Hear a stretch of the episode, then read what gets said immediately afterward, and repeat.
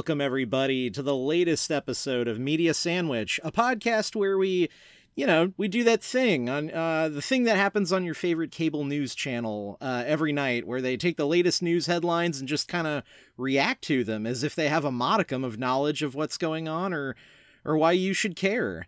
Except we do it with pop culture and entertainment news, and we have the good graces to hide our faces and and make this available directly to your earbuds or speakers, uh, which we've decided are your ear speakers. Uh, I am Kyle. Your ear speakers.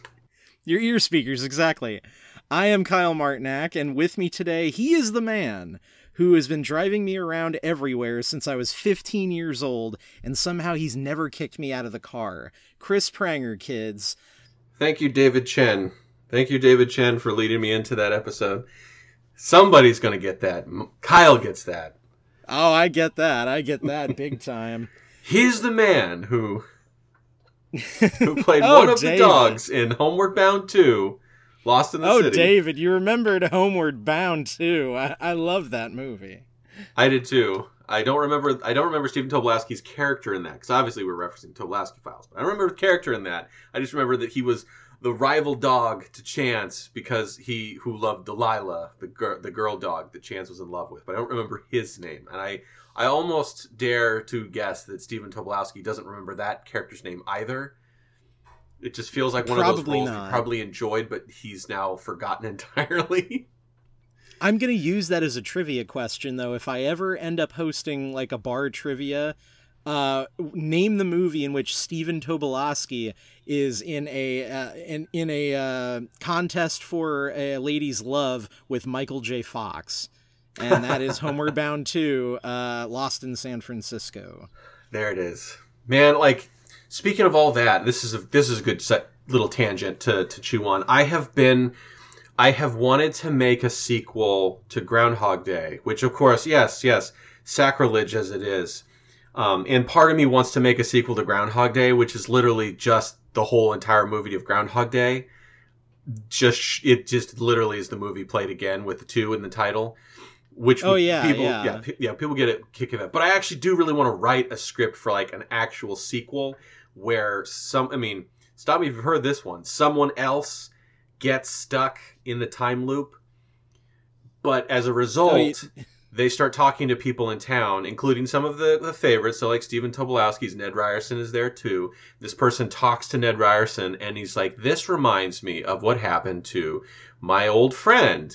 Who actually lives down the street? And of course, you go and talk to Bill Murray, and they're like, "I heard you're in a time loop." And Bill Murray freaks out and is like, "Get away from me! I don't want to get stuck in this again."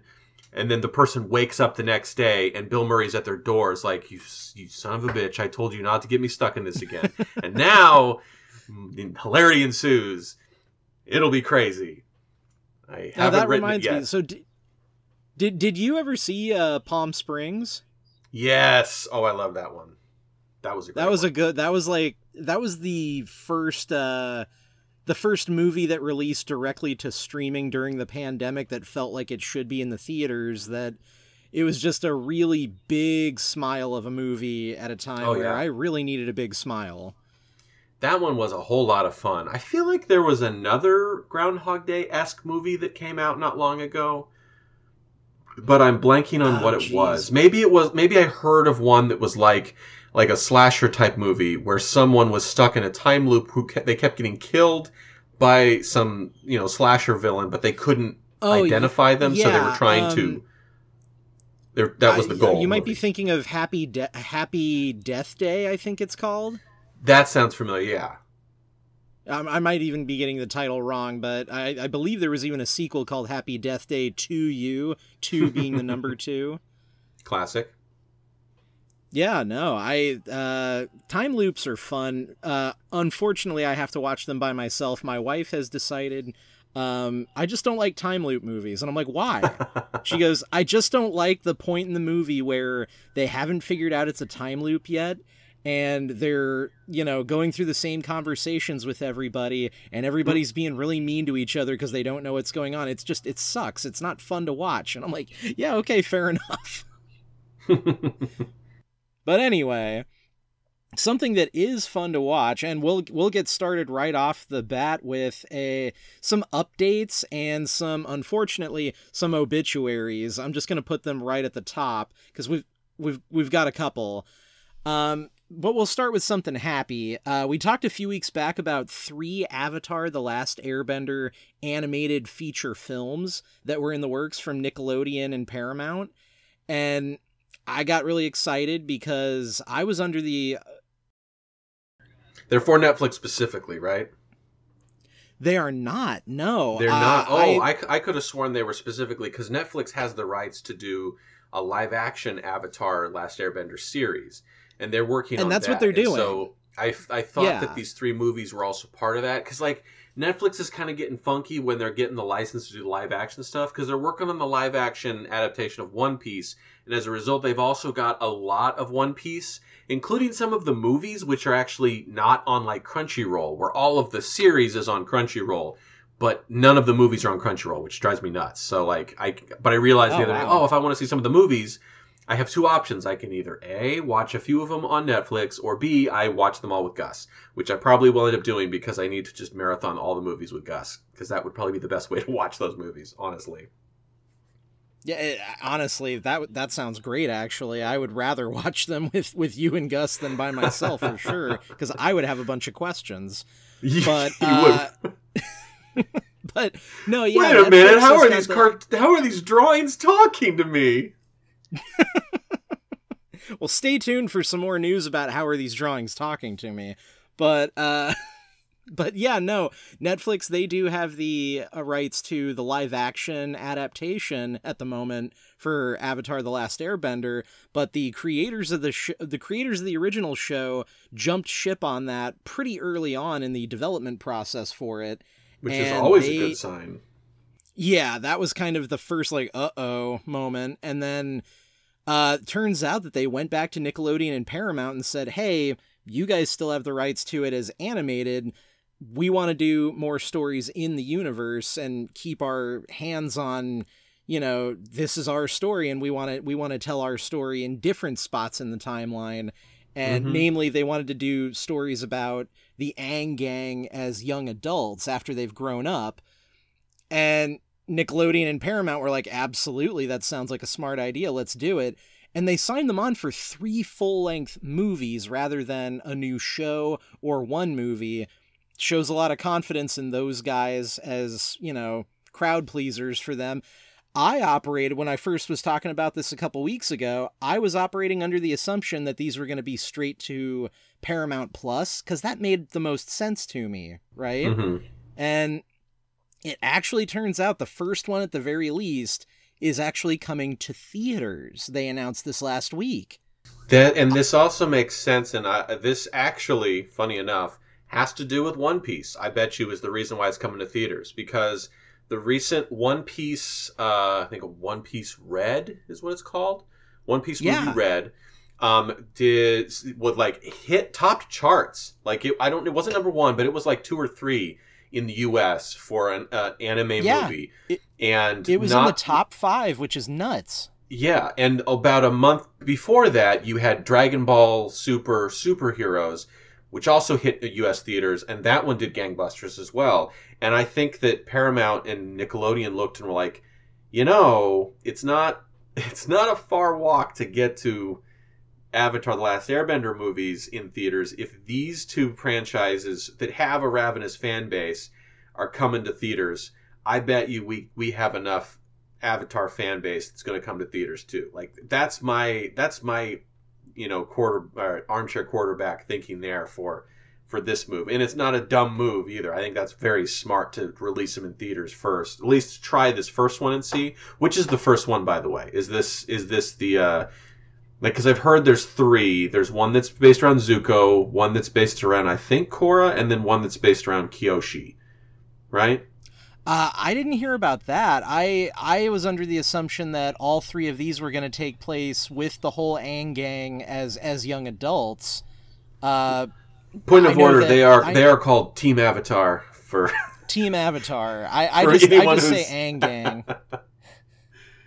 But There's, uh, there's I'm not people sure. who would be Uh, furious with you for sure. Oh no. Well, I don't want to piss off uh, fans of an anime. Oh no, I called it an anime. Ooh, uh, you've done it. You've done it now. People are throwing their earbuds across the street right now. Absolutely. But, but anyway, this first one at the very least is coming to theaters October 10th, 2025. So we've got a long time Oof. to wait for it. That's that, that's, that's because the bummer. They... That kills the that kills the ability for it to hit like right now the iron's hot and they aren't going to hit that, which is a shame. And that's that's way outside that hot iron. That's three years from now. Oof, I don't know because the because everything changes so fast that we'll see what yeah, happens well, in I mean, years.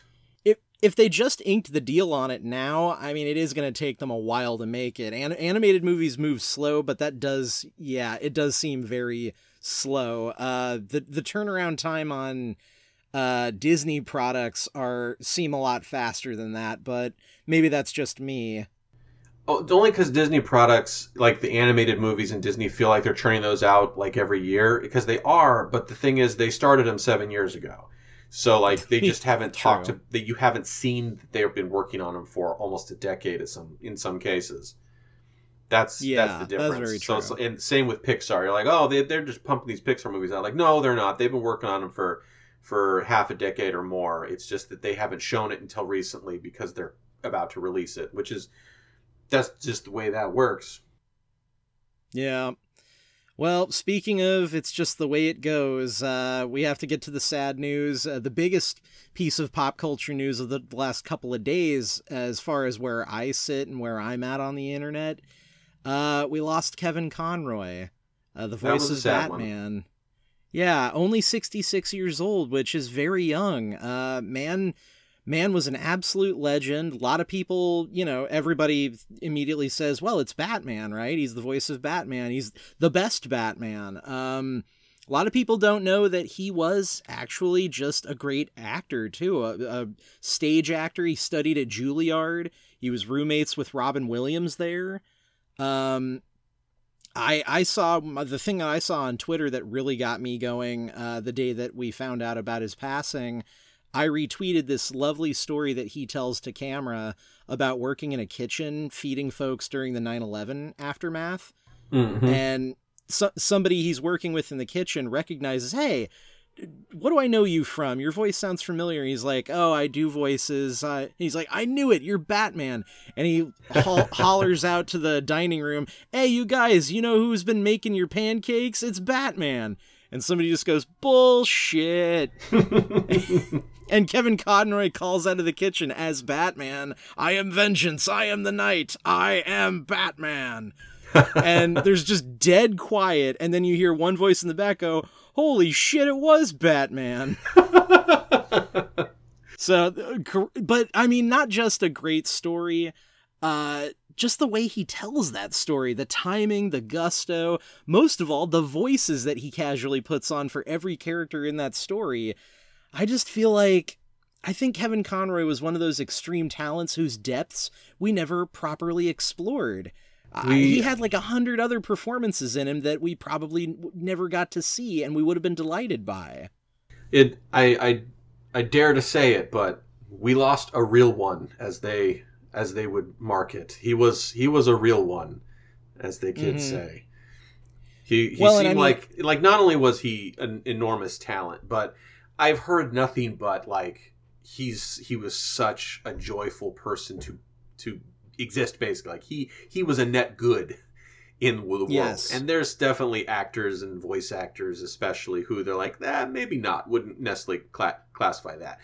But like, he was one of those like, no, there was only there was only positive interactions with fans and and with other actors. I mean, you know, you get to see Mark Hamill give his very heartfelt eulogy, so to speak, on Twitter, and that was, I, you know, I saw a really heartfelt one just tonight from uh, Diedrich Bader, who also is a, a voice actor Batman, and yeah, everybody everybody universally says that he was an absolute sweetheart, and it's it it sucks knowing that that good of a person has left us so soon.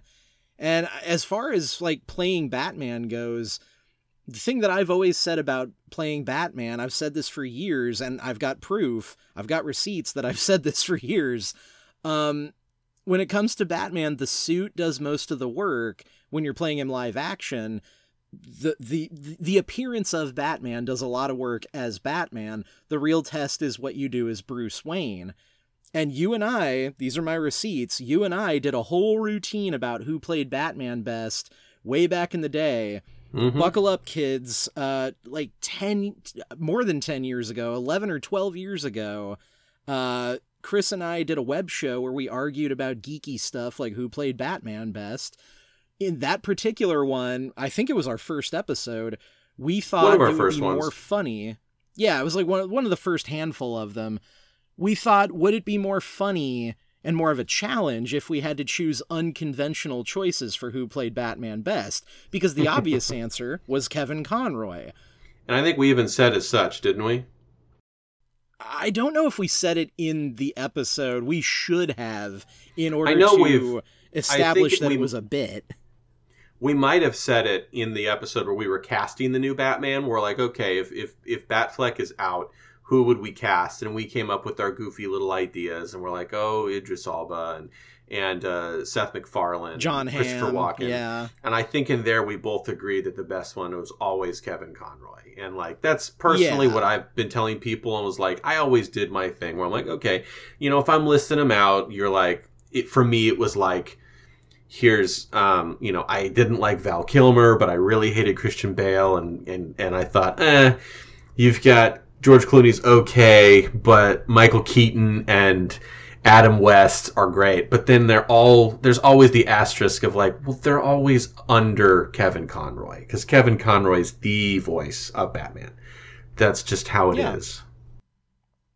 Well, yeah, and uh, his Bruce Wayne is brilliant. Kind of for I mean because uh like when when I say that you have to focus on who Bruce Wayne is in order to get the right performance as both Batman and Bruce Wayne. It's really funny now in the era of Robert Pattinson because I don't know if have you s- still not seen the movie? I've not seen it, and I just I'm at that point where I don't think I'm gonna. It's I just don't really have fine. that interest. If you're not interested, don't do it because it's like three hours long, and it's not really a Batman movie so much as it's like Seven or Zodiac with Batman in it. Mm-hmm. Um, which which is exactly my kind of shit. So that's why I absolutely adored it. But that's definitely not your shit. I don't think. Uh, not usually, but, not as much. But I can tell you this much: the the fun and kind of exciting thing about Robert Pattinson as Batman is that he's in the suit for almost the entire movie. He's only Bruce Wayne in public for one sequence of the movie, and in that sequence, he looks so uncomfortable being out of the suit, being in public, being in sunlight. He looks so terrified for people to see his face. But Kevin Conroy, I think most people would agree, his nailing of the Batman voice right out the gate. I mean, the Batman voice in and of itself is terrific because yeah you know, he talks with his full diaphragm, his full power, his full timbre. He's as Batman, he's powerful from from way down by his kneecaps. And mm-hmm. then as Bruce Wayne, he pulls it back and he talks kind of from his throat and from his nose just a touch. His Bruce Wayne isn't a costume. Everybody everybody loves to, you know, re- recount that speech from Kill Bill about Superman that Clark Kent is a costume okay, fair enough, I'll accept that, but Kevin Conroy's Bruce Wayne was never a costume. It's his work phone call voice, is what yeah. it is. Batman is how he speaks to his friends and his enemies, who are almost basically also his friends. And then Bruce is the way he speaks on a conference call, which I think is such a wonderful choice. Yeah. And we'll never we'll never see a Batman performance like that again. No, and a lot of the other Batmen are really good. Like, have you watched Harley Quinn? That the series on HBO. Oh yeah, yeah, which is uh, yeah. Uh, terrific. And, All the and that's Diedrich Bader, that's right? Great. I, be- I believe that's Diedrich Bader doing Batman on that one. Yeah. Yeah, that one's fun, and he does a fun job. And the thing is, he's doing almost a Kevin Conroy in many ways, which almost. is fine. I mean, it's perfectly good. I mean, all the voice. I like all the voices on that show. Um, and I think that that's I mean that's why I'm happy that he did you know that actor did a little a little nod to Kevin Conroy's passing. Like, yeah, they all know. I mean, every everyone who's played Batman knows. Like, this is this is. See, that's the thing. Like, that's I think one of the reasons what I really didn't like about Christian Bale is because Christian Bale kind of started the ultra gritty idea of Batman always has to talk like this, and it's like, well, that's just silly, and because we could see the difference so subtly done with Kevin Conroy for so many years, I'm like, well, this was still like the the gold standard of Batman. Like when you're doing Batman to Bruce Wayne, like he he he threads that needle so expertly. And we I actually just a month ago showed my kids the first couple episodes of the animated series because they were curious. And I'm like, okay, we're going to watch some of this original animated series. You know, and I mm. forget just how quickly the show just slams into the kind of, you know, pulpy noir stuff in the, uh, the atmosphere. It's like we're not we're not messing around. We're going to get right into the crazy villain of the week for sure. Because the first couple, like, doesn't like the Joker's not in. Like, like wow, where's the Joker? Like, it's going to take a while to get there. In fact, there's it's apparent that Mark Hamill had a role in it before he was the Joker, so that was kind of like it, it was weird to see that or to hear that because my like the it was like the uncanny valley to my brain. I'm like I'm watching an animated series and I hear Mark Hamill, but that's not the Joker, and it's not supposed to be like Joker doing a bit either. It's just Mark Hamill is one of the voice actors for the show, so they used him. Um, and of course, the like Heart of Ice is like the fourth episode, and it's like wow, I didn't realize that's how fast they hit you with the Emmy. The, the yeah. Emmy episode, basically. One of the best. One of the best, like five episodes of that entire show is one of the first 10 that they ever made, which is yeah. Nuts. Although that's not my favorite episode. I have two favorite episodes from animated series. I'm assuming we're going to have to mention that. And yeah. one of my favorites that's just they're both fun. One of them is um I think it's called Almost Got Him. Almost Got Him is gold standard, absolutely. Yeah the one for those who don't know it's where all the villains are in the hideout and they're all playing cards and they're telling the story of the closest they've ever got to getting the batman. And they're all they're like oh i was so close. And then at the end of this episode spoilers for you haven't seen it still watch it um, one of the villains takes off his mask and it's batman. And then he beats them all up again. And he and it's like that's just so much fun. And like that's and that and that's what i like the show is that it got batman as just like a force of nature. And he's it's fun. Like that's like being batman can still be fun. It's dark and gritty and emotional but there's a fun aspect to it. Like yeah batman is still so cool. He will infiltrate the villain's poker game and beat him up just to show him like you'll never actually get the batman and then my but other one he's listened to all of their stories about him first yeah and and the other one is another one a lot of people put up there is um, I forget what this one's called, but it's the retelling. It's these it's these group of kids who are talking and they are retelling how who the Batman is based on what they've heard. And so you have one kid who said, "Oh, my uncle worked for the Museum of Music." And like it's he retells it and it's an Adam West style campy Batman and, and this one girl's like no no no no no that's not what it's like let me tell you what he's really like and she retells essentially Dark Knight Returns um, in that gritty, you know, big, chunky, you know, old Batman. And then as they're doing all this, then Firefly shows up and is attacking a building, and they see Kevin Conroy Batman show up and save them. And it's kind of that wink and a nod of like, this is the real Batman. And all the kids kind of agree to that. And I was like, okay, that I like that one because it's it's adorable it's fun and it also pays respect to you know the greats that came before and and like all the different eras to, and it even has a little joke that like one of the kids is named joel and he's like i i heard that the bat suit has nipples on it and they all just go shut up joel and it's like oh you know a little little mean spirited now but you kind of look back and smile at it because like oh it's still a nod to obviously joel schumacher and putting nipples on the batman that's a good one. I've, I I probably wrong, but I think the title of that one might be Legends of the Dark Knight. That might be, yeah. I don't know. I might be wrong, but at any rate, um, well, goodbye, Kevin Conroy. Uh, we loved your performance as Batman that we knew and loved. Uh, I, I I wish we could have seen more of Kevin Conroy as different roles, but uh, unfortunately, we we lose the people that we that we hope to have forever. Um, having said that, though, the other person that died was uh, uh, Gallagher, which is less sad. Um, mostly, I, I think it's mostly just less sad because everyone thought he was he died a long time ago. He just kind of felt like one of those where I mean he well his heyday was you know like probably twenty years ago, um, if not oh, more. 40, 40. A, it was like late seventies, early eighties. Yeah, he was a force. Like, like I used to enjoy a lot of his older stand-up routines because it was sharp and funny. I mean, it was on par with George Carlin in terms of like, let's break down language and let's challenge kind of like your perception of meanings of things. Because and he would do that. Like he had a great bit where he had you know this little like flip like flip cards where he would be like, "Oh, like here's how this word is pronounced," and then it's like you add he flips it to a different letter, and it's like, "Oh, and is it pronounced? No, it's not." And it went through this whole, you know, like a dozen or more words, and it's just it, for me as an English major, I'm like, "That's my jam." Give me that, and then oh, of yeah. course he's like, and I got to smash some watermelons as well. I'm like, okay, not my. That's not the part I cared about. It was more, he he had some funny stuff, but then he was clearly stuck in time, and there's a at a certain point, it, everyone just like moved past him because he became so iconic for the Smashing Watermelons gig that that was the punchline. So anytime he was shown as like a joke in like Family Guy or The Simpsons, it's like, oh, it's a it's a watermelon smashing joke, and that's it. And then we move on.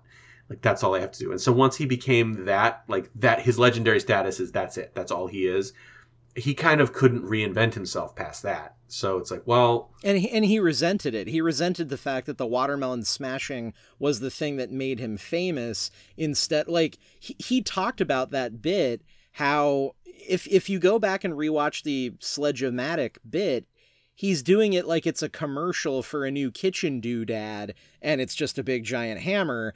And the way he saw it in his brain, he was very self-aggrandizing. That guy he he was like, "Oh no, it was this clever bit about consumer culture, but nobody wanted to see that. They all just wanted to see the chunks of watermelon fly." And it's like, "Well, yeah, dude, if this is a comedy bit where chunks of watermelon fly, I'm sorry, but your clever, you know, societal commentary is going to get lost in chunks of watermelon." But... I mean, he's it's one of the it's like it's a classic creative trap that so many creatives have fallen into where they'll struggle for years to get recognition for something whatever it may be. This is this is very prominent on YouTube of course with YouTube creators where they will they'll try something unique and original and it will get no traction. And then they will make something that they don't really care much about. It's like a throwaway gag or they'll do an episode about some hot popular thing and that's the thing that gets them the giant views. And suddenly they have an audience that's like do the thing. Talk about the thing. And you, you see this it's the Simpsons episode, with, say the line. What's that? It's the simpsons episode say the line. Say the I line bart. Ah what a what a world. But anyway uh as far as gallagher goes though it wasn't well, I mean, it wasn't just the resentment of uh, being famous for the Sledge-O-Matic with him. He also, right about 2010 or so, he took a very hard right turn, and his uh, stand-up routines became became primarily homophobic jokes and racist jokes, pretty much from top to bottom. Uh, I remember he went down to Mexico and tried to do like an entire hour just doing like basically Speedy Gonzales jokes. Oof. And surprise, surprise, didn't really go over very well. And everybody who did catch it was like, well, this was kind of dog shit, dude. You're mm. not very good anymore. And mm-hmm. he got more and more resentful and pissed off because, oh, well, that's because people can't take a joke now. He, he went down the Dave Chappelle route of, oh, you're saying I can't say this. And it's like, no, we're not saying you can't say that. We're saying that when you say it, it's not funny. Yeah. That's the difference. And because he was because he was already 30 years past his prime at that point, it was easy for him to kind of disappear and become more of a joke not just for the Sledge-O-Matic but because of that Marc Maron interview. Uh, dig that up if you want a cheap laugh by the way. um, but but he was not without talent, Gallagher. I I actually own a Gallagher record. Uh, mm-hmm. Uh, I happen to back back when I was a teenager, I stole all of my parents' vinyl records and I bought this old stereo at a garage sale that had a turntable on it because it was from like 1982. And I listened to this Gallagher record for the first time. It was from 1980, and I must have listened to it at about in about oh boy, probably 2004. Mm-hmm. I want to say, and it held up because he couldn't do the sledge-o-matic in audio form. Yeah. he couldn't do the prop comedy with the big giant cards or, you know, his little doodads and shit. So it was just wordplay. It was just, you know, a pretty decent amount of absurd, off the cuff kind of observation humor, and it worked. It was. I'll have to dig that that uh, record out for scientific purposes now to see if it still holds up because I got a new turntable recently. But mm-hmm. uh, yeah, I mean, the thing about Gallagher was that it worked for the entire family. My dad would throw it on when it was on MTV. They uh, replayed some of his stand up routines because, mm-hmm. hey, that was a way of getting a whole new audience like 10, 20 years later. And yeah. it worked. You know, my dad was laughing at it and I was laughing at it because when you're six, Gallagher's funny because he's smashing watermelons. When you're mm-hmm. 36, Gallagher's funny because can you believe this guy's routine is him smashing watermelons? it's kind of like it's like Weird Al Yankovic in that situation. When you're a kid, yeah. the songs are hilarious. When you're an adult, the songs are still fun, but really it's just the audacity of the man who built a successful career out of it. Oh man, and, I, I still need to see that. I need to see the Weird Al movie I hear it's, oh, it's really good. good. It's very, very good. Uh, because it's so committed to the bit through mm-hmm. the whole movie. At no point does it become too winky and too like it doesn't ever soften and reach that point of like, okay, well, this is just a standard, you know, comedy now. It's playing it straight through the whole thing, which is why it continues to be funny through the now, whole thing. Is it a joke that Daniel Radcliffe is in no way uh, a good representation of Weird Al because nothing I've seen, I'm like, this is a bit, right? Like he doesn't evoke Weird Al uh, whatsoever. I don't think that it's. I don't know if that's actually like an honest to goodness joke. I think what it is, the joke is that Daniel Radcliffe is who would play Al if the movie was an Oscar bait uh, musical biopic, gotcha. and that that's the perfect choice for the the perfectly straight laced movie that it's a parody of. Mm-hmm. And that's why it that's why it works. But taking that away, Daniel Radcliffe is doing the best possible job he can to mm-hmm. to be Weird Al Yankovic. Like he's it's not a bit for him. He's hmm. doing the voice as close as he could possibly get it, which is yeah. impressive considering his voice is several octaves lower than Al's. Mm-hmm he's got his accent down pretty well. He's got his mannerism down pretty well. Like there there's an element to Weird Al Yankovic that's kind of this uh, I don't know. There, there's and Radcliffe I think has talked about this in interviews.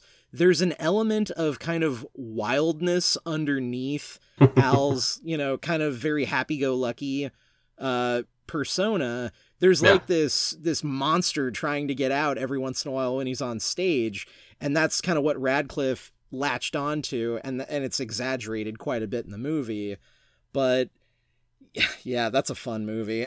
I really enjoyed it because it's so ridiculous. It's what is it uh, on, by the way? well, that's part of the joke, I think, is that it's on the Roku channel. If oh, you boy. do you have a Roku device at all? Absolutely not. well, you can download the app, I'm pretty sure, uh, I happen to have a Roku TV, so I even when my TV is like in screensaver mode for the last month, it's been nothing but ads for that movie. But it makes me smile every time. It's the rare ad that I like seeing. Mm-hmm. But yeah, that's uh that's a that's one that would be worth downloading the Roku app for. Um, I'm not sure if that might be their only original movie at this point, but uh, I don't know why they decided to take it to the Roku app, but that seems like it's part of the joke. I mean, it almost sounds like what time is it now.com. Yeah, yeah, I think that might be it. Like it it's one step away from that. Anyway, goodbye Gallagher, I guess. Um... goodbye Gallagher. we wanted to talk about Weird Al more.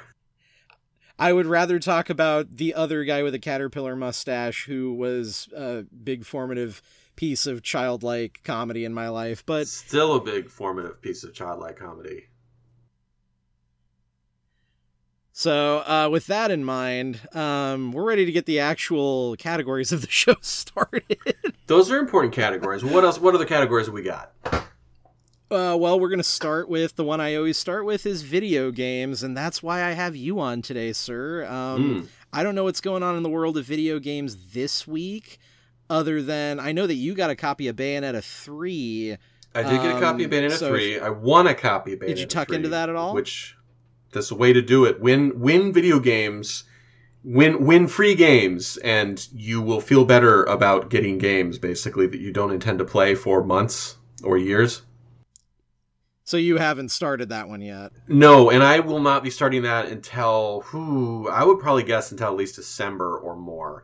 And it's not because I don't have an interest in the game because I do. It's one of those where I'm only going to play that at night, and I'm not. It's not like I'm not going to play it around my kids. Obviously, I'm not even going to play it when my wife is there, just because like it's not going to be anybody's jam but my own. Like I'm going to be the only person oh, in the house yeah. that would be interested in this, and it's like I understand. I've played the other two games. I technically worked on Bayonetta 2. Kind of like let me rephrase this because I don't want people to think, "Oh, you really like." No, I wasn't involved in any development, but I did get to do a play test of the game before it was out, and like I was one of a.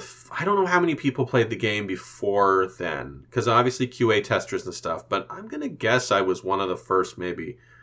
I'm gonna ballpark and say one of the first 200 people to to play and beat that game um, in the world, just because I'm guessing there's at least 100 QA testers who've been playing through it longer than I had. But I had to do a play test for like uh, kind of marketing purposes and like you know, I did a test to see like, can we really bring this to our market? And like, one of my managers is watching behind me in like the opening cutscenes where Bayonetta straddling the centaur, you know, angelic being, like slapping its butt and like grinding on it, and she just looks like, oh my gosh, do we need to change any of this? And I said, no, we, we cannot. We can't change any of this. This has to come out exactly as it is. You know, otherwise, no one will want the game. Like this is the reason why people want this game. Like people want Bayonetta to be Bayonetta, which is over the top and very just like it's, it's, it's its own breed of of interesting. So all that said, like I'm interested in Bayonetta three, and I was so sad to hear all of the kerfluffle that happened right before it came out, and that is a big, big sad foghorn of a like it made everyone look like jerks, basically. Very, very few people came out of that not looking like jerks. Yeah, I, I talked a little bit about it on the show, and my my main takeaway was, well, great. This this happened at the exact moment to make this game like the most pirated game of the year which yeah. great.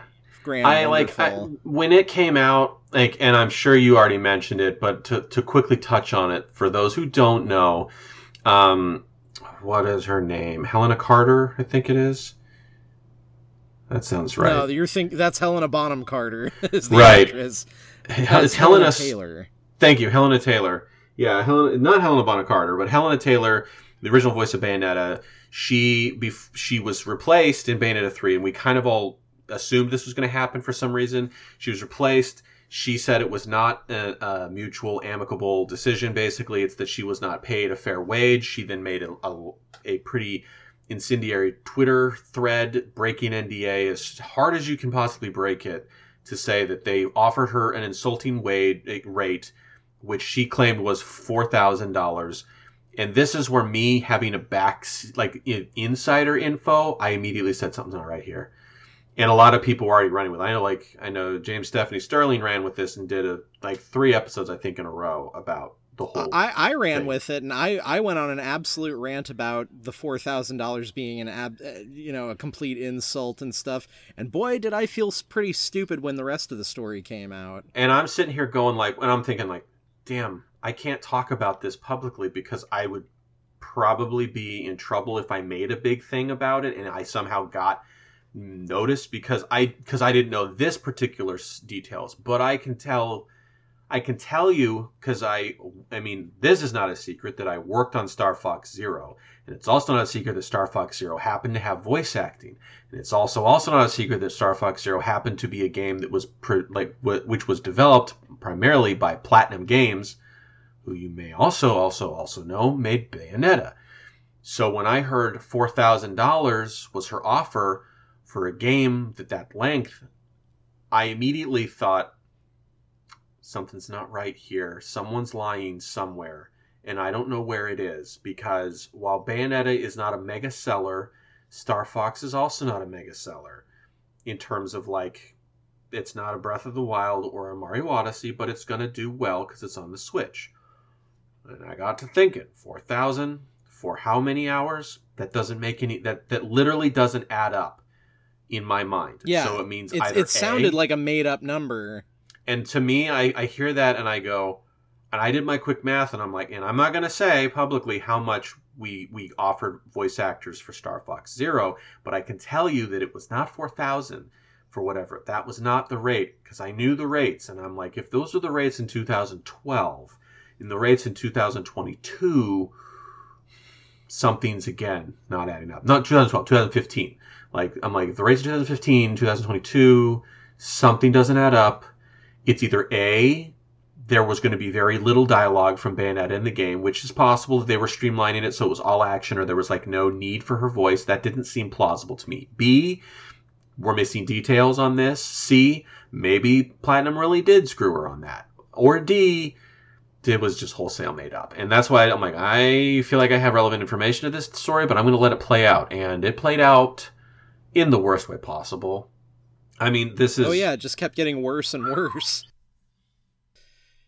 Anyway, uh, when you get to Bayonetta 3 in December, you be sure to let us know what you thought of it.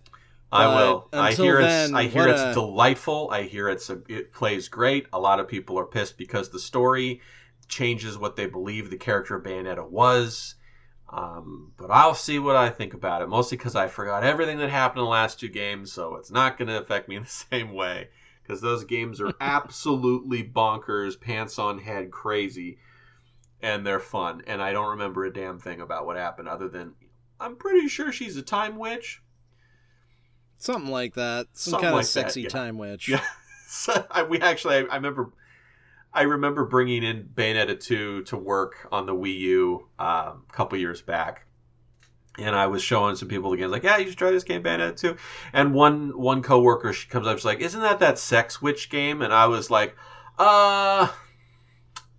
Actually, you Kinda? actually described it as accurately as you possibly could. Yes, it is the Sex Witch game, and she wasn't like "boo on you." It was like, "Oh no, is that the sex? Yeah, that you're yes, it's the Sex Witch game."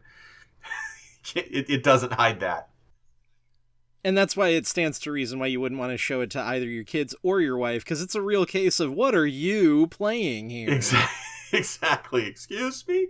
I mean, I ran into something similar. I was playing the Final Fantasy VII remake on PS4 um, like half a year ago, and I had not thought about what the female characters wear in that because I'm not thinking of what Tifa's wearing because I'm thinking of Tifa on the PlayStation One.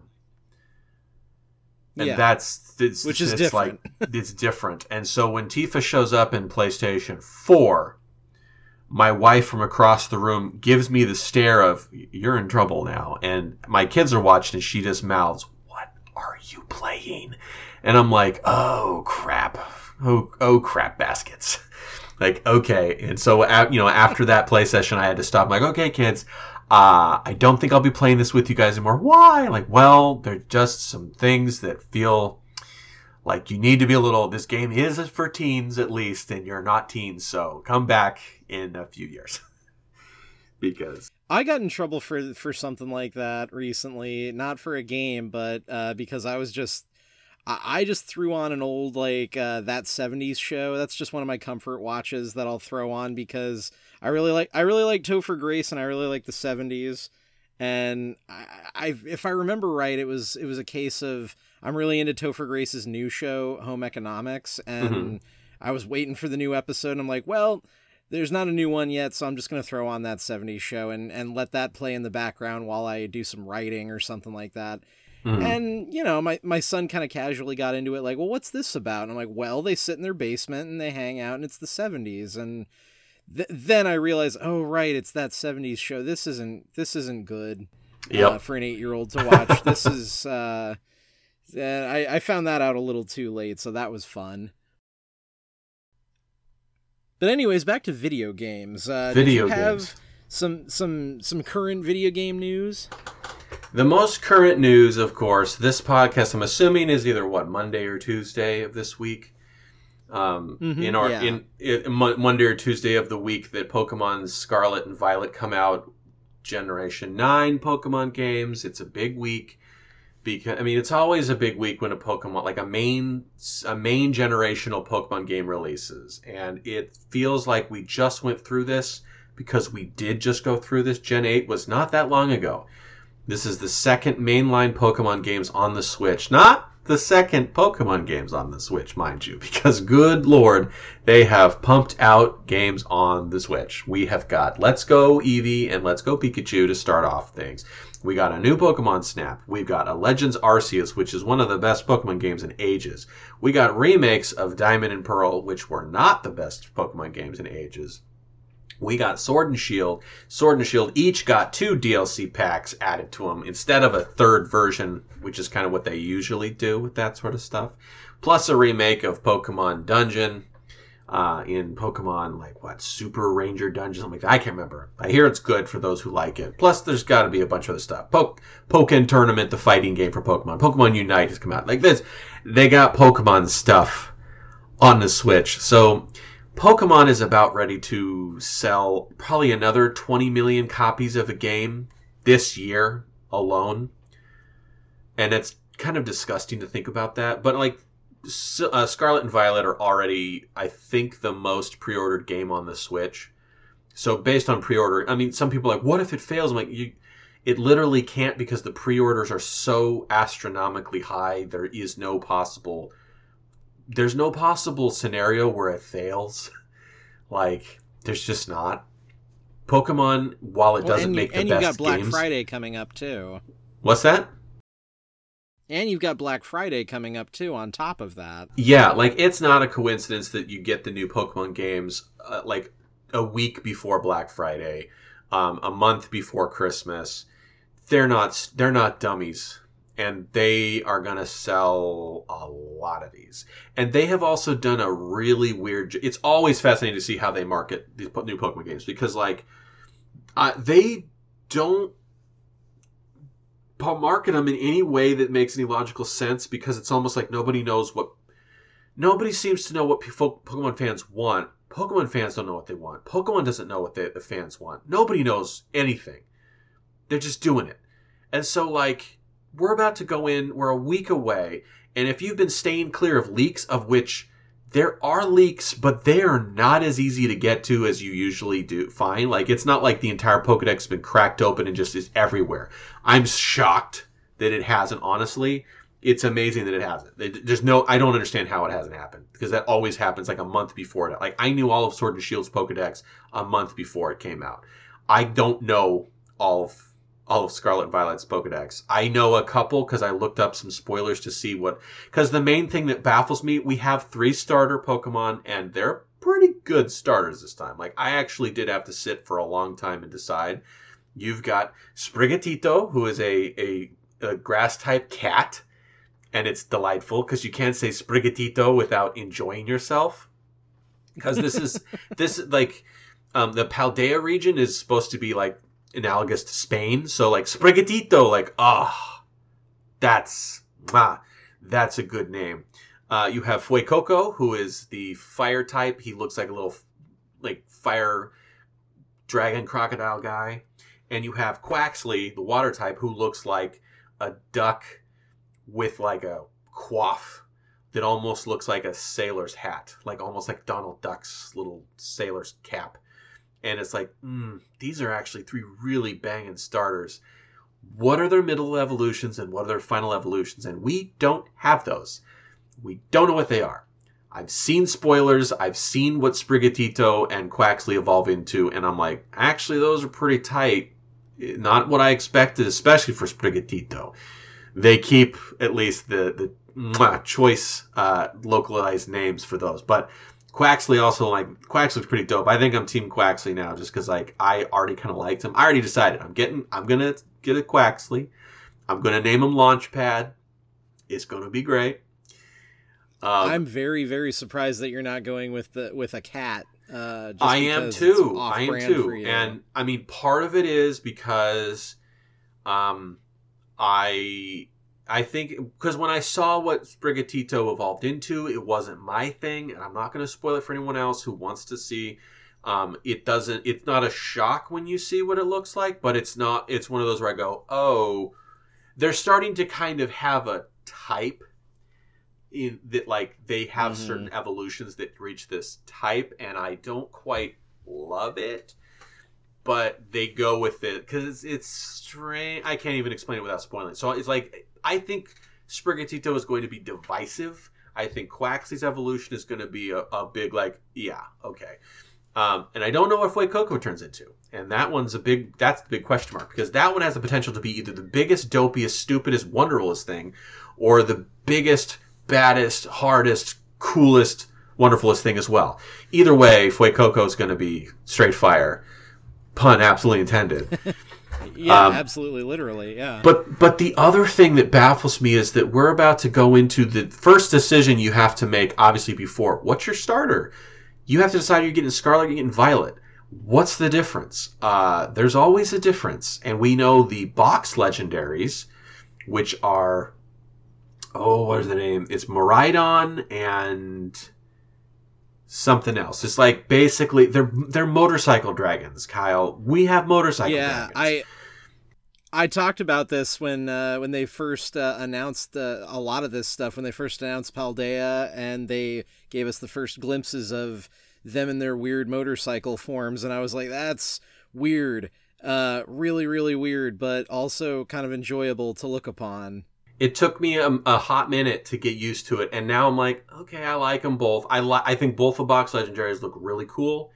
Um, I don't necessarily mind the fact that you're going to be riding around like like a transformer, and I'm like, okay, fine. I'm this is different and weird, and also it ultra confirms that there's not going to be TM or HMs again in this game, so you don't have to deal with surf and fly and all that. It's like nope, you have a lit- you ride on a literal dragon. You can run around like on a motorcycle. You can go across water and you can fly. Uh, all right, I'm fine with that. That sounds pretty cool. But we don't know what the other difference is between the game. We know that there's different professors between the two games. One one mm. I mean, and everything, of course, is like if there's any you see two Pokemon and one is like red and one is purple, like oh, you know, there's like I think it's Armarouge is this red armored ghost that's a Scarlet, and then um, Ceruledge is a purple like bladed armor that's clearly going to Violet. Like you know those things. But what else? There's supposed to be a bunch of other like every Pokemon game has a, at least 10 to 20 version exclusives. We don't know what those version exclusives are. I feel like we need to know that because I have to buy one of these games and I need to know what am I missing out on if I buy one not the other. And granted, you can trade for it, but I don't like it. I don't like having to do that. I like to know what I have in the game I bought. And so we don't know. I don't know what the other key differences is. What is the difference between having these two professors? Is it just basically a cosmetic? Is there a difference to the story? Is there a difference to any of the landscape? Is there a difference anything? I've heard rumbles, and it's really weird that they have not made this clear. That Scarlet seems to be a more primitive, like ancient prime primeval type setting in some some of the Pokemon, and Violet is more of a futuristic, like crazy future robotic stuff setting. So I'm like, what is going on and why haven't you said so? Because they're like, well, well, let's talk about terastallizing. I'm like, no, no, no, no, no, no, no, no, no. I don't care about that gimmick. That sounds okay. It sounds delightful and and beautiful, like terastallized Pokemon and the whole gimmick in this one instead of is it are they Mega Pokemon? No, it's not Mega Pokemon. Are they giant giant Pokemon? No. Are they Pokemon that look like they're made of diamonds? Yes, that's the one. They look like they're made of diamonds. Yeah, they're like crystallized. Yeah. Yes, they're crystallized, and and each Pokemon, and this is one of those where if you are a completionist already trying to complete the Pokedex, which I've heard rumblings that this one once again has about 400 Pokemon in the game, which means that it'll be you know probably 600 to 800 by the time the DLCs come out. Probably about 600 altogether. I think is about That's roughly so many. Which like and that's not i mean obviously there's a, there's about a thousand pokemon i think at this point or more including all the different regional variants. Um, but i know sword and shield i think it, like the uh, the sword and shield base pokedex was 400 and then each of the dlc had a 200 added. But the, there was a lot of overlap in that pokedex so i think altogether it was about 600 pokemon total in in by the end of Sword and Shield and the DLC. So this one, like, it sounds like they're basically doing the same thing. We don't know what Pokemon those are, and that again is a pretty important thing. We know some, but a, for a completionist, the fact there's going to be like probably 600, 400 to 600 Pokemon, and each version can not only be shiny, which some people get into shiny hunting, which is its own crazy fun slash hell now you can literally get a terastallized version of every Pokemon. Not every Pokemon is terastallized. You have to get the terastallized version of it. And there's 18 types. So you have to get you and each Pokemon can have one of each 18 types basically. So if I'm listening to this correctly, and I'm probably not because I'm pretty sure there's been some confusion on how they've explained this, but literally every Pokemon can have a terastallized type of literally any other type, which is bonkers and I don't know how that's going to work from like a gameplay standpoint if it's going to be fun or if it's just going to be like oh that's too much to handle. And from a completionist standpoint if they're just like nope not even going to worry about getting 18 times everything it's like i don't need to get 400 times 18 no thank you. That's the the numbers are boggling my mind. It's so much. Yeah um and like i can then understand like the fact that they actually have to make a model for each of the 400 plus Pokemon that it's in each of the 18 types, that means they have to have a base model plus 18 other models. Like, wow, actually, that is quite a lot of work. And granted, the Terastallized versions are, they're all the same. So, like, all the water, like the little crystal is like blue, like looks like a water spout. If it's a dragon, it looks like a crystal dragon head. Like, it's, it's really cool. I love that aesthetic and that's kind of like it makes me think okay terastallizing is not going to annoy me as much as dynamaxing which i thought was really just not my bag. This feels good. They have not shown well, a lot of what of i've seen of it, it it looks really cool. It looks uh it, it looks like something that uh would it, it may it makes them look special without distracting away from their actual like baseline aesthetic if that makes sense. Yeah, they have so far not shown a lot of the new Pokemon or regional variants of Pokemon because they've mentioned that there's going to be regional variants of a handful because there always are. They showed a regional variant of Wooper, which needed something to make it special, and that's why I like the regional variants in general. They take Pokemon that no one really knows or cares about as much anymore, except for the diehard fans, and then they give them a new type and a new form, and they suddenly become new and interesting. And they've only shown one regional form and like very few new Pokemon. And a lot of them feel like very gimmicky in terms of like one's a literal like mimic treasure chest type thing. And I'm like, oh, I definitely don't care about that because I'm not, I don't really like a gimmick Pokemon. Not not my thing. It's other people love it especially uh, when the, the, one that I was familiar with uh, from when they announced all of this stuff uh, a couple months back. I will say that I did fall in love with the bread puppy. Fidough is too Fidough is my man. obvious. And I mean everyone I mean I literally shot up awake in the middle of the night and said, oh, "He's a purebred." And I ran to I ran to Twitter and I was pissed that everyone had already made that joke. I'm like, "Dang it." And if he doesn't evolve into something called purebred, I will actually be shocked and a little disappointed. Um, you know me, I like cats, so like Sprigatito, I'm like, tight, what else we got? And they're like, well, we got at least four different dogs. And they just keep showing dogs. I'm like, oh, frick, stop showing me dogs. They just showed a new ghost dog. And I'm like, I don't want it. I don't want any of these stupid dogs. So again, too many too many gimmicks. I I like Lechonk because they have a pig named Lechonk, and I'm like, mm, that sounds great. It's all right. It it also seems like you know it's unfortunate when they show off a lot of the new stuff, and it's like this is like the the regional rat, and I think that's kind of what Lechonk as this normal pig is going to be. Like he's the, taking the spot of like the regional rat, because every region has like a rattata or a patrat or a uh, like a Zigzagoon or something.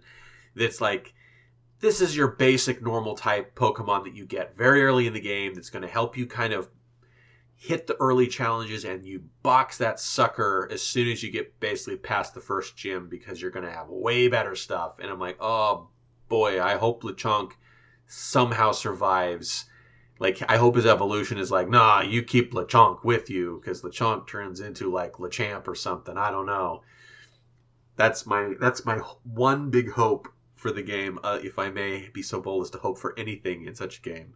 As a grown ass man, for this children's game, is that's all I want is for Lechonk to be a Lechomp. well, that's what we're all interested in. That's what we that's what we all hope for. Uh, even if we are past the age of thirty and playing Pokemon, which you know, who among us isn't? It's uh this is going to be the biggest game of the year, I would say, for it's, the Switch, right? I mean, for the Switch, yes. There's no other game on the Switch that's going to be quite as big. This is already a, a year with some big old games. I mean, there's big games in terms of like fan bases of like you know of like indie hits and stuff. I mean, there's Persona 5 finally is hitting the Switch, and Bayonetta 3 is finally being released, and Sonic Frontiers is actually uh, like a lot of Sonic fans are loving it. That just hit all the platforms, and I actually really want to get that one. Um, this was the year that we got the Cowabunga collection and Shredder's Revenge, which I finally just got my copy of Shredder's Revenge after Limited Run Games finally got off their ass and sent me my damn physical copy. And I was so happy to get it because I could immediately unfollow Limited Run and and unsubscribe from their stuff so that I didn't miss any details upon when my damn game was coming. And I finally have it, and I don't ever have to look at them again because I don't like them, and I'm not getting into it now. But it's like we have some big stuff. Plus, of course, you've got the new God of War Ragnarok, which I hear is again unbelievably stunning, amazing. Elden oh, yeah. Ring came out this year. Good Lord, Elden Ring came out this year, Kyle. This is a year for games, and Pokemon is about ready to eat them all for lunch, and it's kind of crazy. Well, we look forward to that coming out on uh, just just uh, on Wednesday, right? Uh, the 18th, so Friday. So this Friday, I mean, maybe some oh, people. Friday. I mean, you're gonna see Street Dates get broken for sure. So it'll be out any day now. I think actually in Australia, actually Street Date is like is Wednesday. So a lot of people are doing the normal thing where they switch their their Switch's console over to like the Australia region because you can do that in some somehow and change right. your region. So if people are going to be doing that, not a surprise. So we're going to know everything about the game with it before it comes out still, but it's gonna it's coming up to the wire. Well, the only real thing that we had to talk about in movies was uh, again another big Megillah release, kind of like the the Pokemon uh, of movies this week, which was Black Panther: Wakanda Forever. Um, yeah, it it released and uh, this was my first trip back to the theater since uh, late September because, as everybody has heard a bunch of times, I broke my foot and I've been trapped in the house for uh, quite a while. But wanted to take the kids to see this one because this was, I would say, the most anticipated of uh, Phase Four of Marvel. It's uh, definitely this is the I would say uh, having gone to see it today, this is the one that feels the most like that pre-endgame magic of th- this is this is one of those movies that uh, can stand up on its own on re-watches you know a handful of years later i don't know if i can really say that about a lot of phase 4 i've rewatched most of them and mm-hmm. while black widow was a lot of fun it's one of those movies where oh the you know the opening hour or so is kind of a different movie from the closing 30 minutes or so. Yeah. And then there's stuff in the middle that's fun. Uh shang-chi kind of the same thing. The opening hour of that movie is a bunch of fun. The last half hour of it can get a little gloppy with boy there's just a lot of shit flying around here and i'm not really sure where we're at at this point uh, they, they've all kind of felt that way um, thor love and thunder was uh, to me it, the the advantage of Taika Waititi doing a Thor movie is that it has a baseline fun going throughout the whole thing. At no point does it get bogged down with, all right, we're just gonna like throw shit at the wall and see what sticks for the last you know forty minutes or so. The disadvantage that I'm starting to grow weary of with Taika Waititi in the Marvel universe, and and really all all the Marvel movies have this problem to a degree is the the longer that we poke fun at how kind of ridiculous all of this fantasy ephemera is the less we can really take it seriously once the stakes kick in and the Taika Waititi's two Thor movies are a lot of fun and that's why they are I would say better than the first two which are very self serious, but his two movies also have this kind of winking idea of like, look, we all know this is a bunch of bullshit, right? Like, none of this actually matters. Anyway, let's get into the big dramatic scene of the movie. And it's like, no, you can't do that. You can't, you can't try to make me cry after essentially like nodding along with me that this is all a bunch of bullshit and none of it matters because it's based on a dumb comic book.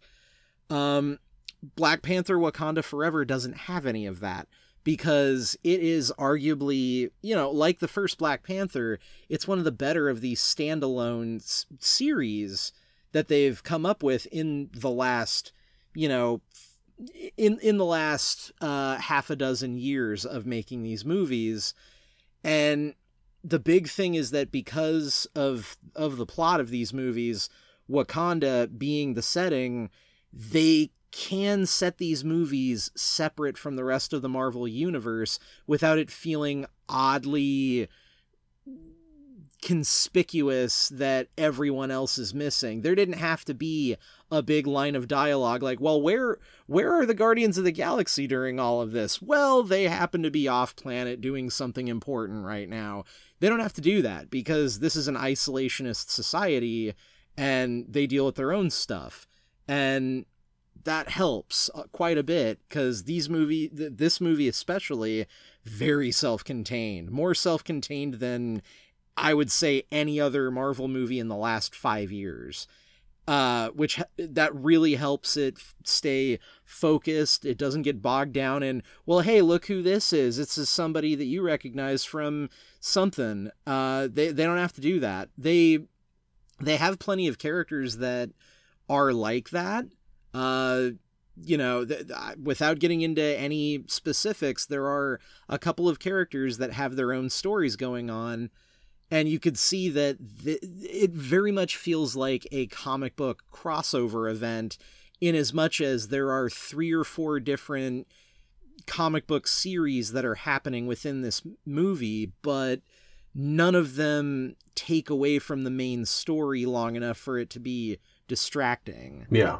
Um, the movie uh, is doing really well right now. It did 84 million on Friday alone, which is great. That's I mean, it's great to hear because Marvel really hasn't had that sort of big hit for oh boy, since I mean, kind of Endgame. I mean, I know that that Love and Thunder did okay, and um, it did pretty good, yeah. Yeah, and and Multiverse of Madness did okay, but like I know that Eternals took a big old oops. And Shang-Chi was like a moderate moderate success based on the fact that that was even more obscure than pretty much any other previous right. movie. Right. And and Black Widow kind of got kneecapped just by lockdown. I mean, so did Eternals to a degree. But yeah, I mean, the the first Black Panther did 75 million on its opening Friday. Granted there are a lot of factors at play, things like inflation, post pandemic kind of withering of box office numbers in general. I mean, if the pandemic had never happened, would this movie have hit over a hundred million for just Friday alone? Probably not, but it would have gotten a lot closer than it did. Yeah. Uh, but it's projected to do 175 million this weekend domestically, about 305 million worldwide.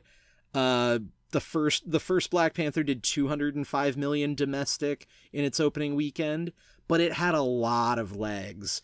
People I would I would I would predict Wakanda Forever does not have the staying power that the first one did. People went back to see that one th- 3 4 times. And this one I don't think they will primarily because it has to function as a eulogy for Chadwick Boseman and Yeah. for T'Challa. It's and and the whole movie is essentially it's not just like a kiss off like opening 10 minutes and then all right we're off on our adventure the whole movie is a meditation on how do you heal a broken heart essentially? Which is to its credit that makes it a much more powerful story than any of phase 4 is by comparison as well. I think that's probably why it works a lot better than they do.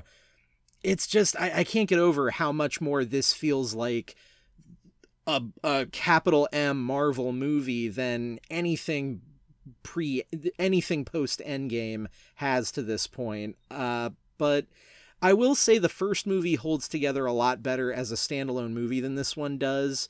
This does feel a bit soggy at times in the middle and at the end. It's like two hours and 38 minutes, I think. It's Mhm. really long and it felt long. My kids were kind of starting to swim in their reclining seats a little bit by the end. And it's also got kind of Return of the King syndrome where we hit the climax, we hit the ending, and then it kind of just keeps going for 15 or 20 minutes because it's got a lot of stuff to sew up. And one thing that my wife brought up, though, uh, because a big factor of this movie, and I think I can talk about this a little bit because it's in the trailers, it's in the posters and whatnot. Uh, Namor and his culture are portrayed by uh, Mexican and Latin American actors. Specifically, uh, they have a Mayan uh, ancestry and design and aesthetic. And so this is a movie that has the potential to capture several audience segments. Obviously, the first movie captured the imaginations of black Americans in a way that no Marvel movie had to that point, and that's kind of why it was such a monster at the box office was it was a case of representation does matter financially as well as narratively and emotionally and not only does this one have the entire realm of African culture unspoiled by white colonization and this kind of Afrofuturism fantasy element to it, this one also presumably has the audience uh, that that uh, is represented by Namor. Mhm. And my wife happens to come from the specific area of Mexico that it's uh, it's not very often represented in pop culture. When when American audiences think Mexico, they think Mexico City. They think Michoacan, Oaxaca. They they never think uh, Yucatan, which is where my wife is from, and where and where Namor and his uh, civilization come from. So it's it's a different type of Mexican culture and and Mayan culture specifically. I mean, just th- this is my quick, very one sentence elevator pitch of what's different about Yucatan culture versus the rest of Mexico. Um, their tamales are wrapped in banana leaf instead of corn husks. It's a lot more tropical. It's a lot more. It's a lot more indigenous. A lot less uh, influenced by you know the the conquistador invaders at the time, and like I mean, my mother-in-law speaks Spanish. She also speaks Mayan, and Mayan is all over the movie. They are speaking it. There are three different subtitles that are all colored differently in the movie. Oh, yellow for uh, yeah, yeah, uh, yellow for the Wakandan language, uh, blue for uh, for Mayan when Namor and his people speak it, and then uh, French pops up quite a bit, so that's uh, white.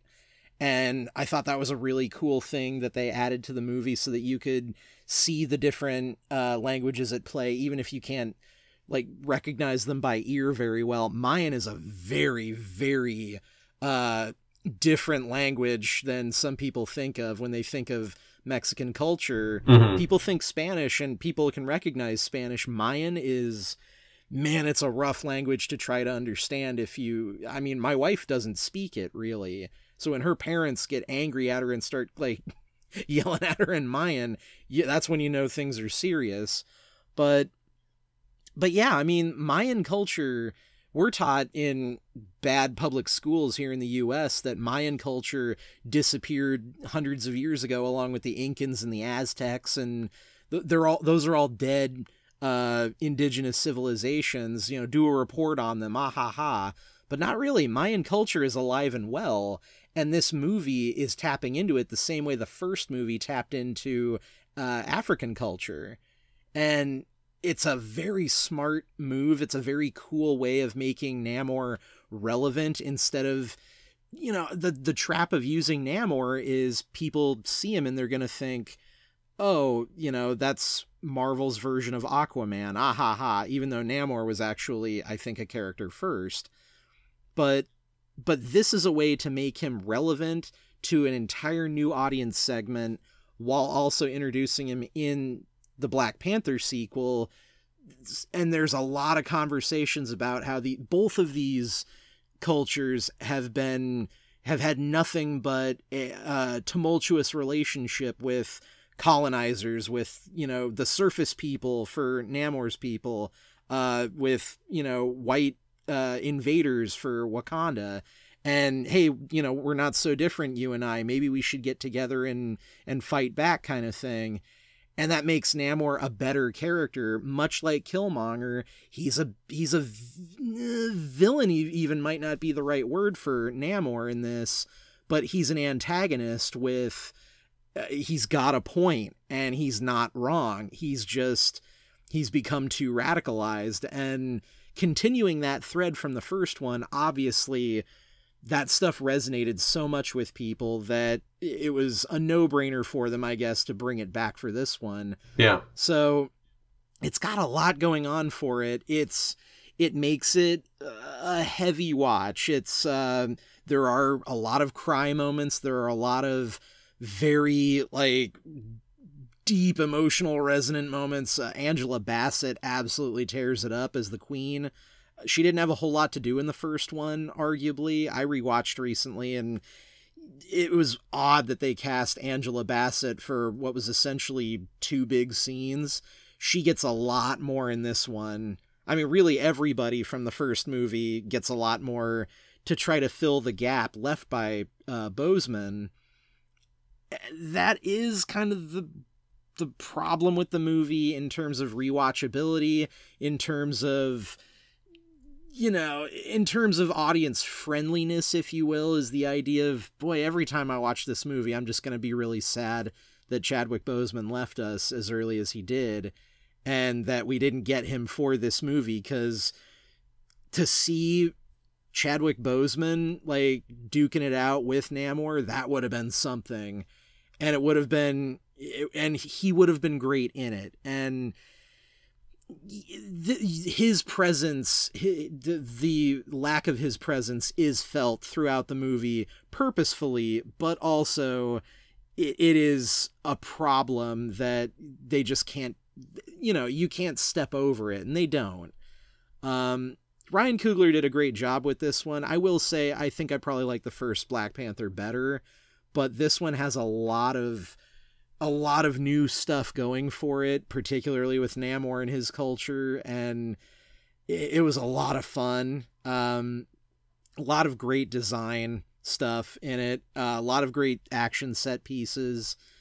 Uh, yeah, it, it was it was just an exciting time to go to a Marvel movie that didn't have you going, huh, boy, they I, I, get the feeling that this might have started its life as one of the Disney Plus TV shows. This didn't feel like that. Yeah. This was a movie with a capital M. And and thank goodness cuz there have been a couple that uh, another thing with Thor Love and Thunder that I felt is uh, you know these are these are fun they're colorful they take place in weird like you know space areas that look like they were spray painted on the side of a van mm-hmm. in the 70s and that's all fun. At times, it does kind of look like it has the production design of like a Nickelodeon original series. in spots. Like you can really mark the points in Thor: Love and Thunder where, boy, you shot this in a Best Buy parking lot, didn't you? Uh, Wakanda Forever never feels that way. It it has plenty of that plenty of that trademark Marvel stuff where it's like, well, yeah, you shot this in a big giant green screen space and that's just that's just the way these movies are made now and we can't get over it, but but this one does have a texture to it that it it just looks more like a movie than the last couple of these did, which thank goodness cuz we're this is I think the end of phase 4 and they've got they've shown a bunch of their plans for what's coming up and it sounds like they're going really big and it could be messy so i'm i'm glad i'm glad that this might be a good pivot point for them to get back to business with things that are a little less uh I mean, I think of Eternals. Eternals is a movie that looks like it was shot during the pandemic. You know, there there are five people in it essentially all of it is shot either on a back lot that's dressed up to look like the woods or the back lot that's dressed up to look like a beach and that's about it. And there's not a whole lot going on in it. This movie felt big. It felt epic. It felt like it actually should cost you know a quarter of a billion dollars mm-hmm. whereas that one didn't. So it's I like to think this is a good sign that the Marvel movies are headed back to back to where they were a couple of years ago before we had to worry about you know po- possible outbreaks on set and whatnot. Although that is still a worry now, of course. But yeah, um yeah, much much more excited to go see this movie for 15 bucks than something like that, essentially. But uh, yeah, that was the only big movie news. The only other uh, stuff we had was uh, uh, this was a little thing I call these curios when they pop up. Just a no big news story, just a really fun, cool thing that the internet found this week. And this one was actually given to us by uh, Guillermo del Toro. He was trying to entice folks to check out his new Netflix series called uh, Cabinet of Curiosities. And he, you know, Del Toro has a laundry list of projects that he was signed on for over the years that never ended up happening. Mm-hmm. Most famously, like he did, he had his two movie adaptation of The Hobbit that I honestly feel the strongest about that one because I feel like his tone would have been a good departure from Peter Jackson's.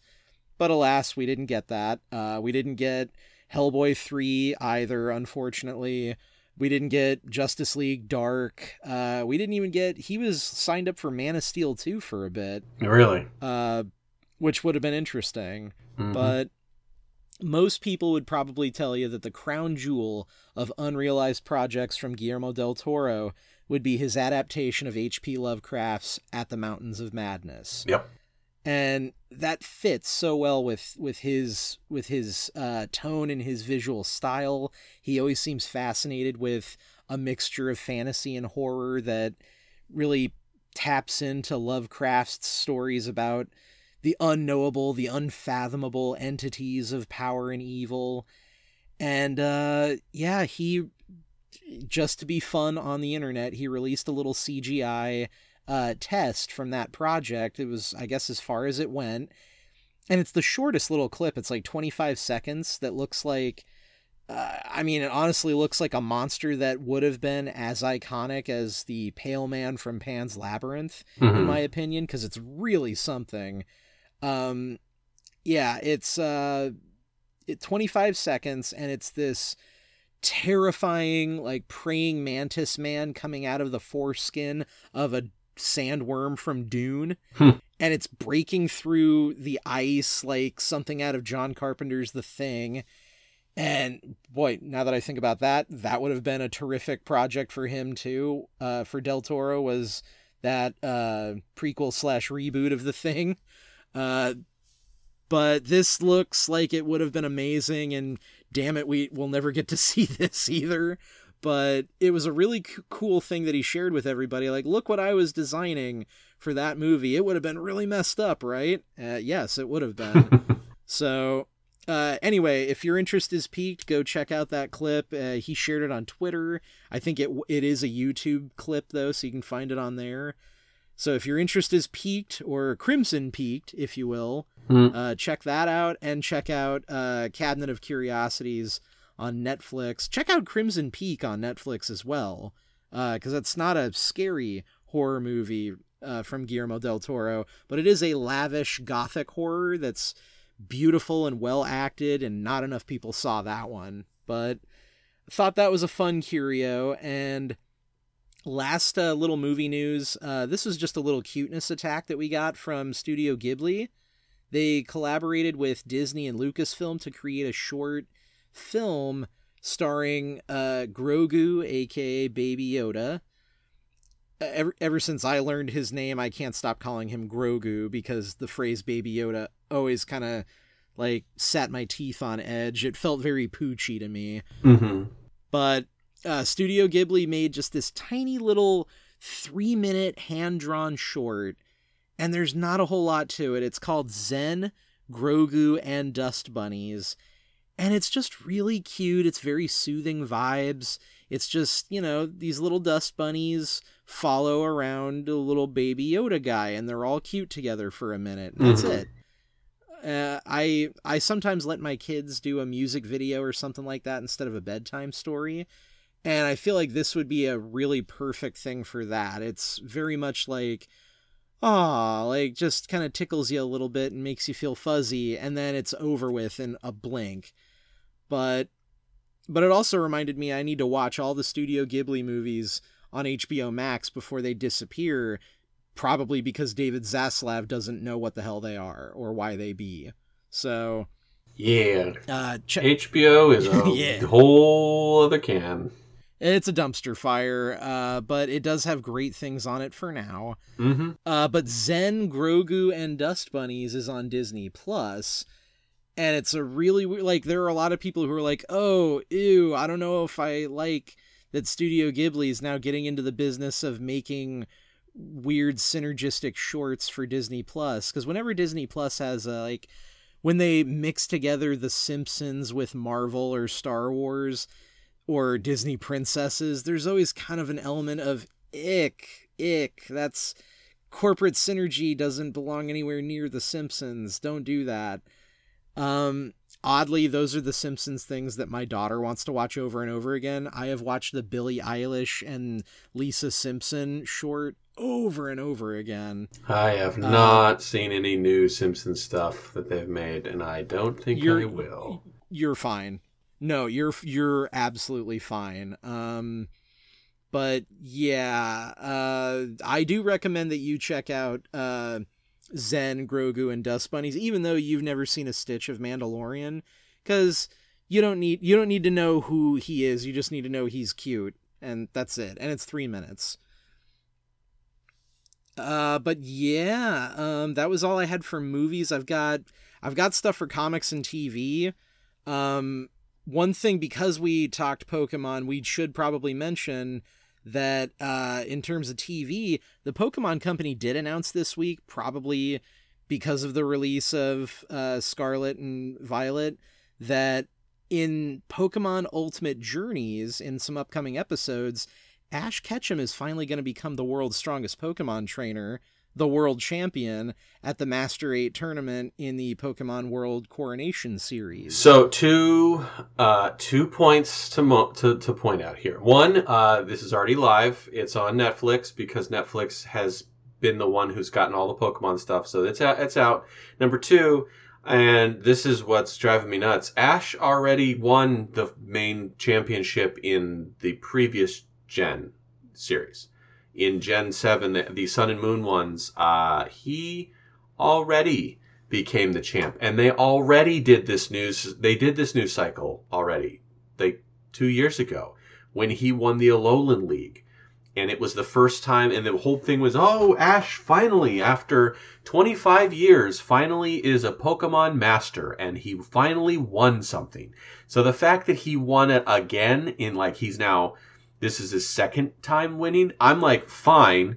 It's Ash is officially boring as a character, but I saw like the fight a little bit, and it's pretty fire.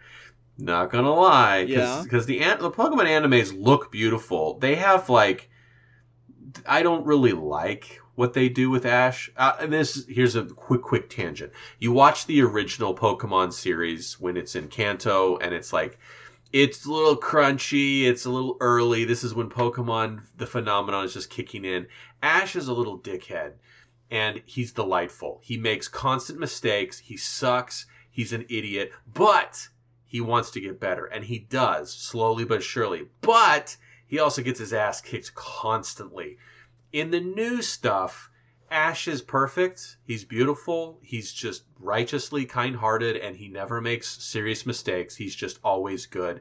He's kind of boring. He doesn't have to go through an arc of growth. And at the end of the league, he doesn't have to learn humility because he's going to whoop some ass because he is the main character now. And it's kind of a bummer. S- But for me, when they're like, Ash finally won, I'm like, no, Ash finally won last gen. He won again which is not unexpected, but like have your news have your news cycle, guys. I don't know why I care so much about the inner politics of Ash Ketchum, but here I am, a grown ass man, once again, complaining about a children's show. No, I'm I'm glad that you had the knowledge to to set us straight on that because uh, I'll be honest, I I just read that news item out just now and all I can say is I said a lot of words and I I can't back up what any of them meant. So I'm glad that The- you could. The Sun and Moon anime, the final fights were really cool. Um, it- they were pretty iconic. They had some really cool like final things that happened, and so like that is the only reason that I'm like, no, they already made a huge deal about the fact that this this was Ash's big win was last gen. So the fact that he won again against Leon, the champ in in Galar, is like, okay, yeah, keep the streak alive. See if he pulls a hat trick with the uh, the Paldea region, which he probably will, because at this point, Ash is officially kind of a boring, um, like Shojin, sh- uh, Shonen Jump kind of protagonist. In like he's very much like Goku or Naruto or or Luffy, where it's like, yeah, he's just like the best boy who doesn't care about girls. He just wants to go on an adventure and win the thing.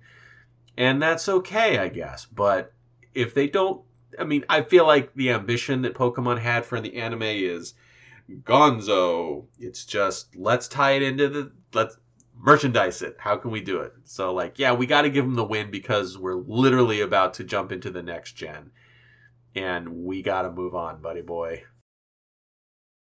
Yeah, well, and and that's what I figured was that it was uh, timed, and and the news item was kind of timed to drum up interest in uh in Scarlet and Violet, and and in Mhm. just in the franchise in general again.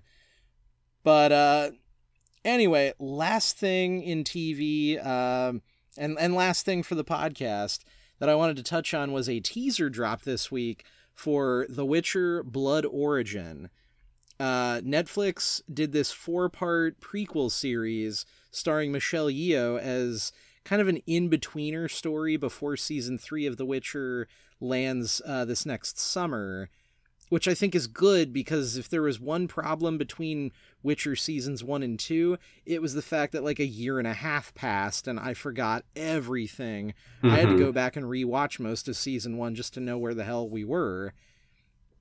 And uh, yeah, I mean, uh, Yeoh stars as a sword elf who must unite with six other outcasts to battle an ultimate evil. And part of their story includes the origins of the Witchers. So it's set about 1200 years before the main show. And yeah, safe to say it's probably going to be pretty good, I think. Michelle Yeoh has been God, she's just been killing it the last couple of years. Uh, I finally did see everything everywhere all at once. Hmm. We don't have time to get into it, but you and I will definitely have to talk off mic about it for a really damn long time. Oh, certainly. Uh, because I, I absolutely loved it, and she's amazing in it, and it's a movie that got to show off not just her amazing fighting abilities, but her dramatic and comedic acting abilities, her singing, her just like she's such a multi-talented person and I'm so Mhm. glad that her career has got this second wind because of stuff like that. I I love I love her on Star Trek Discovery. She's one of the best parts of that show from its very first episode. So yeah, I mean if you if you were to tell me last year, oh yeah, you're going to have to wait for the next season of The Witcher, but don't worry, there's this prequel show that takes place 1200 years beforehand and it stars a sword elf who has to be part of the creation of the witchers. I'd be like you know I, that's probably an easy skip right? I don't need to know all of that stuff. Her involvement in it is what's got me going yeah i, I might check that out then because what the hell else am i going to do while waiting for season three? Gotta do something. have you del- delved into the witcher at all Uh, I got about halfway through the first season, and it wasn't my thing. And I love Henry Cavill because he is uh, just a glorious kind of dork, and I really like him. Everything I see about him, a- ancillary to any movies, he just seems like a genuinely nice, like unassuming guy, and I really like that about him. Like really into Warhammer, which is delightful, and like miniatures and stuff. built He's built like- a pc during lockdown huh? Uh, he he built himself a, a PC during lockdown. Yeah, that was one that I, I really enjoyed hearing. to to pull this full circle, he is another that the people would call a real one. And I Netflix keeps throwing the um, like the trailers for Enola Holmes 2 at me, and I haven't seen the first one, but you know, I'm gonna because the trailer for the second one, I'm like, oh, he looks really good in it. And everyone looks good in it. And I heard Those good things about the first one. I'm hearing good things about the second one. I might have to watch these movies now. You got me, Netflix. You finally got me with one of your trailers. Yeah, yeah, no, those those are decent. They're they're fun, fairly family friendly, uh, actiony movies. Uh, they're, of better quality than some other Netflix originals that come out every you know couple of years. I I I am very sad to hear that uh, Henry Cavill, as we talked about, uh, not last week, I don't think, but maybe the week before, he will not be back for season four of The Witcher. They're replacing him with Liam Hemsworth, which Yeah, and uh, that did not I- go well. People did not respond well to that. That- No, they didn't. And I feel bad for Hemsworth because it's not his fault. It's you know, I the way I I said it on the show is that it's very much like uh uh replacing a Lexus with a Hyundai, and that's not the slam that it sounds like because Hyundais are actually quite nice now, and Lexuses are not the prestige vehicle that they used to be. Uh, they're essentially a, a fancy Toyota, and you know, it's I think that Hemsworth will be fine, but he it will not have the same magic as Henry Cavill as Geralt.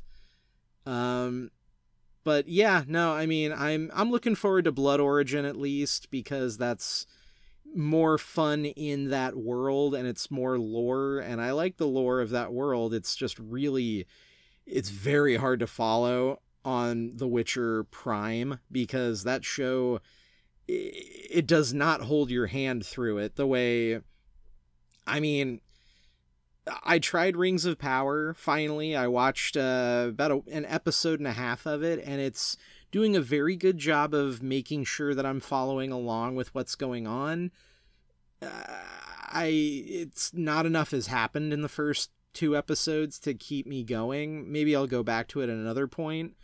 But I I have heard that that that has flopped so hard that there's rumblings that they are rebooting it.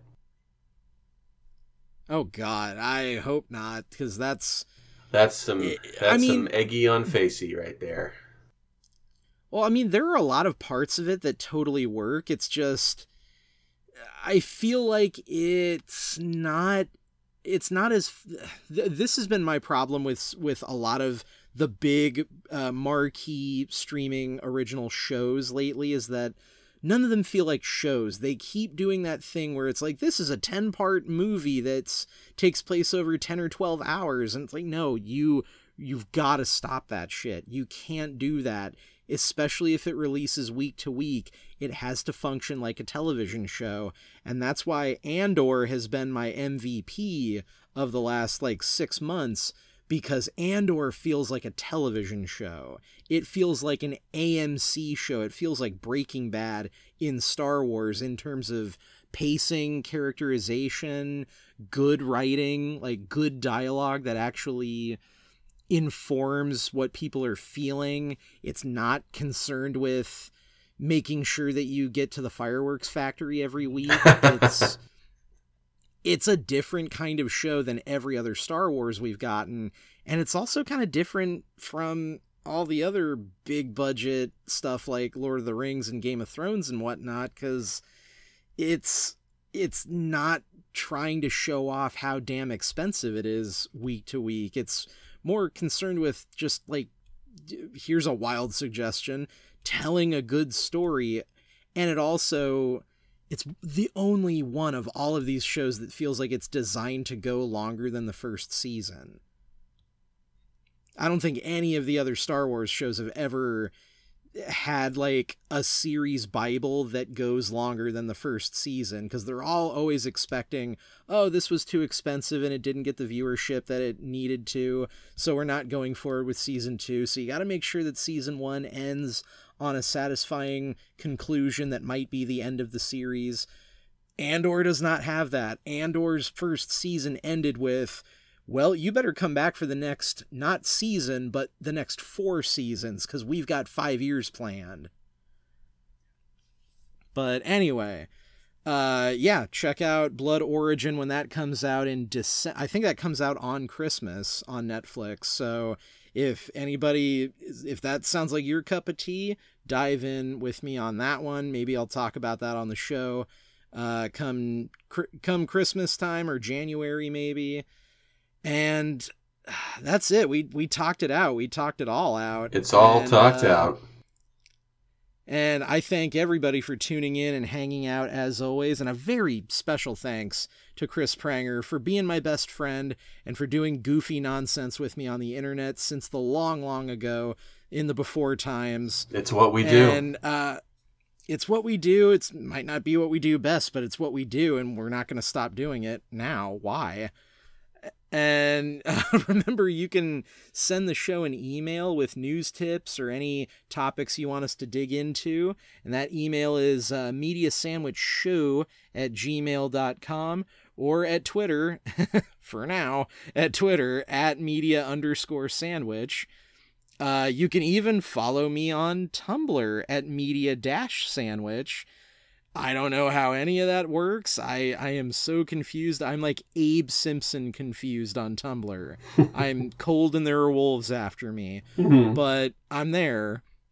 And you be sure to check out www.media-sandwich.com for all sorts of written word things that come not just from me, but hey, even on there, if you dig, there's a very epic replay of Breath of the Wild that Chris wrote, and I've been reading through it as I play Breath of the Wild because it's really fun to read your perspective on the game while going through it myself. Oh yeah. So check that out as well. yeah, that was that was good times. Uh, but until we uh, talk at you again next week, uh, I have been Kyle Martinak, I've been Chris Pranger. and uh, I'm gonna go have a sandwich. I don't know about you. I'm actually going to have a bowl of Fruit Brute because Walmart had way too many Fruit Brute left over after Halloween. So Oh, that's m- that's my favorite of those Halloween cereals. So Yeah. enjoy that. man. hilarious. It's "Woo, which is your favorite? I'm like, sorry, I'm pretty sure that Fruit Brute lost this year, as as every year. I mean, Count Chocula wins every year, but Fruit Brute Yep. is my guy. there was one happen to be a Frankenberry left guy, and so- about 300 Fruit Brutes. So, there's, Aww. yep.